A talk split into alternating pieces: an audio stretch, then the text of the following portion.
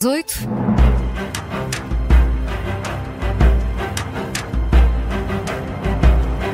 Está no ar nova conferência de imprensa das manhãs 360. Para quem acorda às quatro, daqui a pouco começamos a pensar no almoço, não é? Ah, está aqui com um ratito. Sim, sim. mais mais quase, duas quase. horinhas e. Foi divulgada a lista da melhor gastronomia do ano pelo Taste Atlas, o site que reúne informação sobre comidas e bebidas tradicionais de todo o mundo. Funciona assim como uma espécie de guia gastronómico global. É ótimo para quem gosta de descobrir novos sabores, tradições. Ora bem, a cozinha portuguesa está muito bem classificada. Então. Muito bem mesmo. Portugal tem uma das melhores gastronomias do mundo, está em quarto lugar, só ficou eh, atrás de Itália, Japão e Grécia.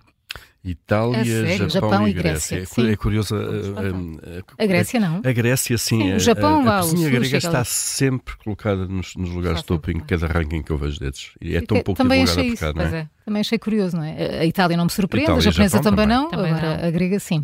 Falta aí a indiana, Quarta- digo eu. Ah, é. Está Gosta- na tua lista, está, está no teu top. estaria na minha Gosta de picante. Quarto lugar, mas eh, no verso da moeda houve 50 pratos considerados os piores da nossa cozinha. Uns já seriam de prever, como é o caso do polémico bolo rei.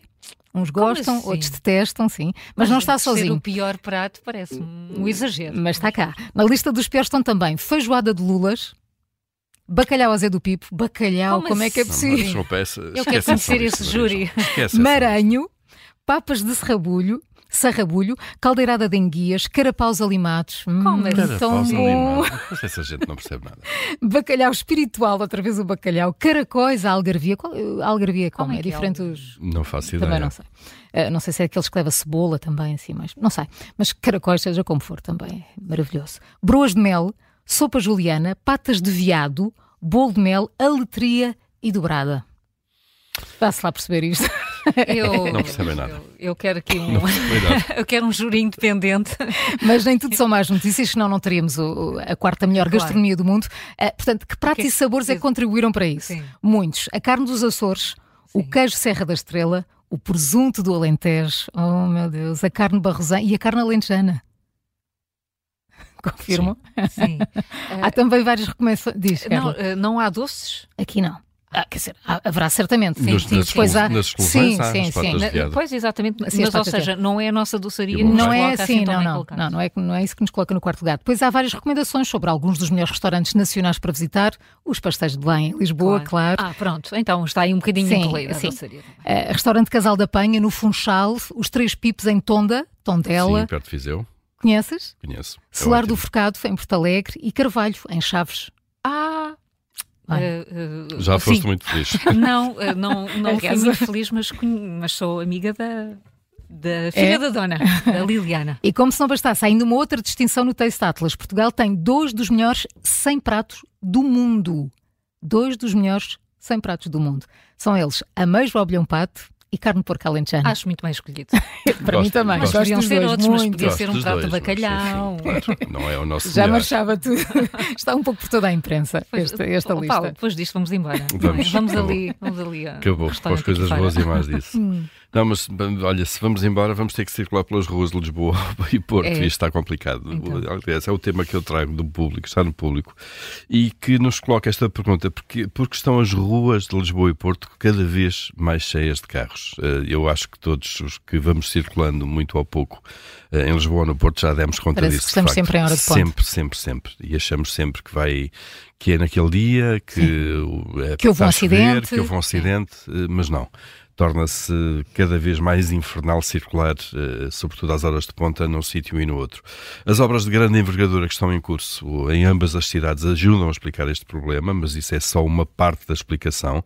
Um, o problema, dizem vários especialistas, tem uma origem estrutural é, é muito simples. Há demasiados carros a circular, ponto. E cada vez mais carros a circular. Um, não estão disponíveis dados muito recentes sobre o número de carros que entram diariamente nas cidades de Lisboa e Porto. Isto é mais um problema. A falta muitas vezes de estatísticas que não nos permite conhecer o- uh, as, as questões ou a evolução uh, de, de alguns indicadores com mais, com mais celeridade. Um, mas sabe-se obviamente que eles têm aumentado nas principais autoestradas das duas áreas metropolitanas. Uh, os números mais recentes relativos a Lisboa uh, são de 2018 uh, e na- indicavam que na altura entravam 370 mil carros por dia em Lisboa. Um, podem, podem ser encontradas, obviamente, explicações estruturais, mas há quem olhe para o problema de uma forma mais pragmática. Uh, os carros entram na cidade porque lhes é permitido, obviamente, não é? Um, especialistas e, e, elementos de movimentos cívicos uh, ouvidos neste, neste trabalho extenso do público dizem que começa por não haver políticas firmes, uh, constantes, regulares, para reduzir o número de carros que entram nas cidades. Um, por exemplo, dá-se um exemplo, a, a, zona de emissões reduzidas, a ZER, que era suposto controlar a entrada de carros mais antigos e poluentes em Lisboa. O sistema tinha como objetivo original inibir a circulação no centro de Lisboa de veículos mais antigos, eh, foi instituída, mais antigos e mais poluentes. A medida foi instituída em 2011, todos nos lembramos de, destes anúncios, na altura António Costa era Presidente da Câmara, mas na verdade nunca passou de uma medida simbólica, uh, por impossibilidade efetiva de a fiscalizar. Hum. Na altura isso discutiu-se, então claro. os polícias vão estar no passeio a olhar para os carros para saber quais são os antigos para mandá-los parar.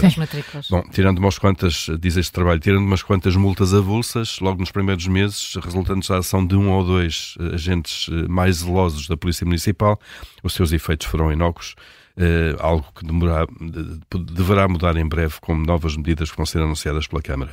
Uh, Fernando Nunes da Silva foi variador da mobilidade uh, precisamente neste período, mobilidade da Câmara de Lisboa, diz que de facto o volume de tráfego de, ter aumentado não justifica por si só os níveis de congestionamento que se observam em Lisboa.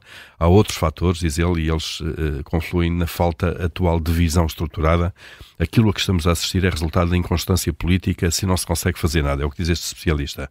Além disso, em Lisboa, os transtornos são são uh, trazidos também uh, por um conjunto de empreitadas, a linha circular do metro que vai avançando, ao plano geral de drenagem de Lisboa, e nós vamos vendo aqui a lista de obras uh, que vão atrapalhando. No Porto, a mesma coisa, obras de expansão da linha do metro estão a provocar desvios de trânsito em zonas mais centrais da cidade, como São Bento, a Praça da Galiza ou a Casa da Música, e há uma conta simples a fazer. As ruas estão desenhadas para comportar uma determinada procura, isto é, para permitir um certo número de carros, se se diminui o espaço disponível com as obras, eh, como acontece nestas duas cidades, e sem um mecanismo que atua na procura, isto é, no número de carros que andam a circular ali, vai obviamente haver uma sobrecarga.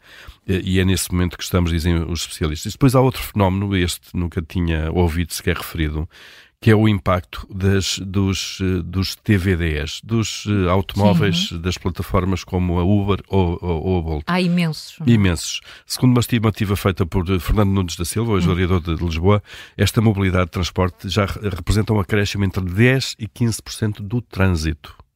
Porque é imenso. Nós acrescentar vemos... ao táxi, absolutamente, não, não, foram, não, não, não substituíram. substituir. E ele diz outra coisa.